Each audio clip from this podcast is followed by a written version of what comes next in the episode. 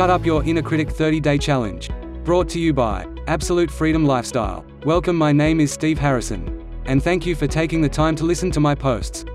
Challenge number 24 The Power of Momentum in Silencing Your Inner Critic. I've mentioned the concept of momentum many times throughout this challenge. That's because it's such a key component to changing your self talk. In fact, it's essential to changing any habit and achieving goals. Momentum, in this case, is the combined forward actions that build upon each other.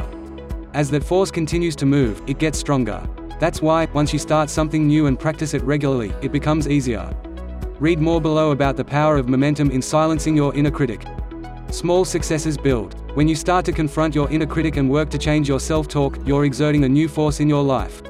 Just as it becomes easier to move an object once you get some force behind it and build momentum, new habits such as dealing with your inner meanie will also become easier once you start.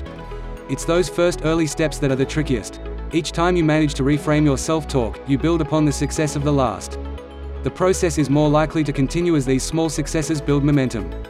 Confidence grows. With success comes confidence. The more times you conquer that negative voice in your head that's trying to hold you back, the more confident you become that you can do it again. Fear of the unknown plays a role here.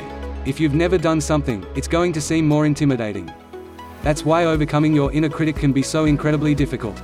It thrives on your fear and insecurity. Confidence is a powerful weapon against your inner critic. Commitment increases. Once you've begun to gain confidence in overcoming negative self talk, you get better at doing it.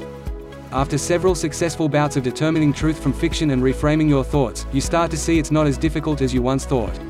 As self-awareness and confidence build, you don't want to go back to letting your inner critic rule you.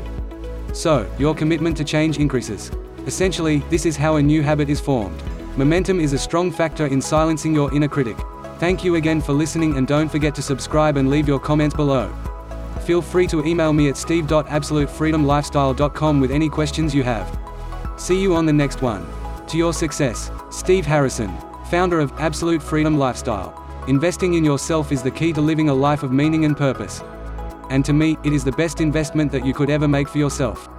So start your new journey today by subscribing and receive constant valuable content to live the absolute freedom lifestyle.